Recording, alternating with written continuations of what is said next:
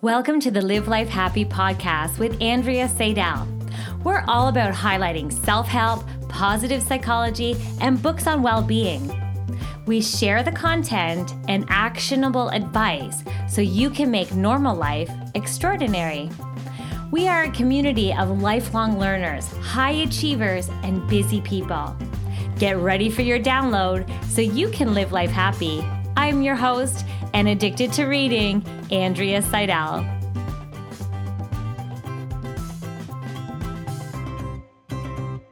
Hey there, Andrea Seydel here. I hope you're doing as good as can be. The word no can be challenging for many people to say, and because it can actually create barriers. It can define limits. It can set boundaries that could potentially harm a relationship or even upset someone, someone close to you, even perhaps. So, however, though, learning how to deliver a positive no that establishes your boundaries eh, it can really safeguard your time. It can safeguard your values. It can safeguard your mental well being as well. So, no, it does establish these boundaries and it safeguards what it is that's important to you. It safeguards your needs and what it is that you values. And it's really important, especially with loved ones, with people close to us. And so in the book, The Power of a Positive No, William Ury offers so many insights and strategies for delivering a positive no that can actually strengthen our relationships, that can actually help us with healthy boundaries that can help us so that we can have healthy relationships, not just with other people, but also with ourselves.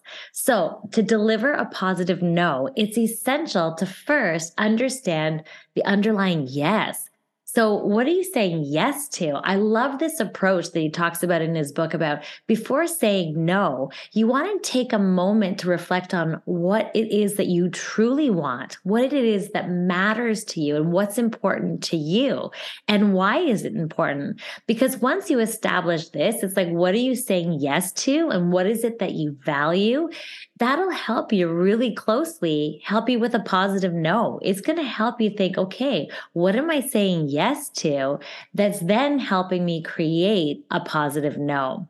So by understanding these underlying intentions or really knowing what you're saying yes to, what's the underlying yes, it'll help help you so you can communicate boundaries with conviction so you can communicate with clarity. So a positive no is not about being against someone or about putting pressure on someone else, but instead it's motivated by your deeper desires, by your deeper yes.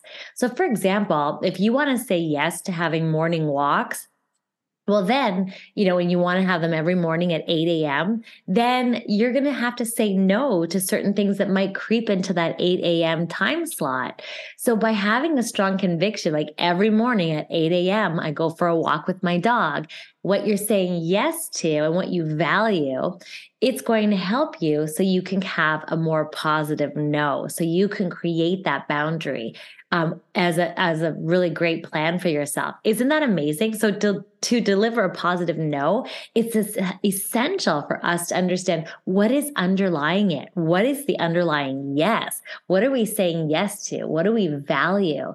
And what is it that we really want and what matters to us most? So that's one of the first steps that I love that he talks about within his book. But then another element here is a plan B is actually crucial in our ability to say no. And in order to have a positive no, we want to have a plan B. So this idea of a plan B gives you the confidence to decline a request or to say no to something while knowing that you actually have an alternative solution. So when you have a plan B, you maybe, you know, you may, you prefer obviously not to use a plan B, but if you have a plan B in place, then you're more confident and you're more clear in what it is that you're able to say no to. And your no, the no, um, will feel more empowered. It's going to feel uh, like you have a backup plan in place if that doesn't follow through.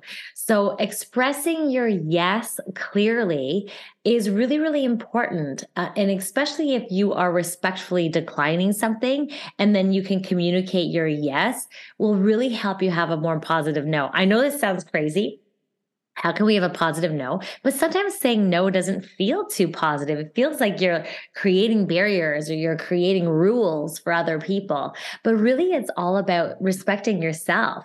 So, a positive no, you want to make sure that you know what your yes is and then express your yes clearly. So, you're basically saying, well, respectfully, you know, I would love to have a meeting at 8 a.m. However, I walk my dog every morning at 8 a.m. So, 9 a.m. would be a lot better. So having that wonderful clarity on your yes, on what you're saying yes to, will help you create a more positive no. And then the next step to that is is having the ability to clearly and respectfully share your your yes, what you're saying yes to, because then it'll make people understand what it is, why you are saying no, and what it is that you're, you know, you're wanting for yourself. So this clarity of stating your reasons for declining or stating your reasons behind your no really helps to convey that you're not necessarily rejecting the person. You're just you're just conveying what is important to you and what it is that you're saying yes to. And that person will probably receive your no in a really more positive way. And another suggestion he has in his book is this idea of remember to use i statements. And that way you're owning your feelings. Like i really would love to be able to have that meeting at 8 a.m however i value my time with my dog at 8 a.m and i have this ritual where I walk my dog every morning at 8 a.m. You get the idea. It's a simple boundary, but practicing simple boundaries and expressing what you're saying no to and knowing what your yes is is so powerful. And then he does talk about this idea, but have a plan B in place. So if someone uh, doesn't respect your no, um, and and and you want to have something as a backup plan, you want to say, if this happens, then I will do this, or if this happens, then I will follow up with this, or say this. So you have a backup plan in place. Ideally, you would love to have someone um, you know so let's go with the example i've been using. So if you know someone really needs an 8 a.m meeting have a backup plan. So obviously, like, okay, yes, I love my dog walking at 8 a.m. So maybe a backup plan is if someone really needs that time slot, well, then maybe I flip my dog walking to 9 a.m., but only if they cannot accommodate that 9 a.m. So you're creating almost like a plan B. And so that helps you still with the clarity and conviction with what it is that you're saying no to by knowing your yes and then also having a plan B in place and I find that that's so powerful. All right. So, lastly, asserting your underlying intention with conviction while maintaining a respectful tone and portraying what it is that you want to portray, it really does leave room for you know, more opportunities in the future, more respect and people honoring your positive no.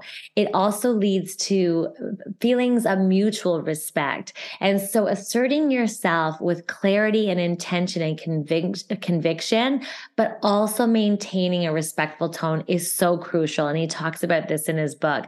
And that this approach allows you to express your needs, express your boundaries without shutting someone else down without you know destroying the possibility of future connections or collaboration. So being respectful when you are communicating your no is a positive no.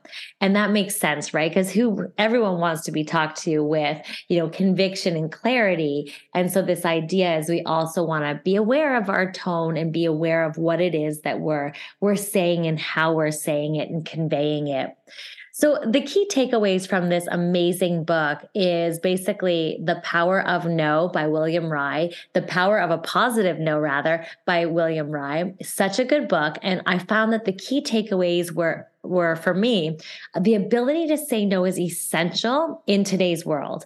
And we want to learn how we can deliver a positive no so that we can maintain healthy relationships, so we can maintain our own well being and safeguard our own mental health.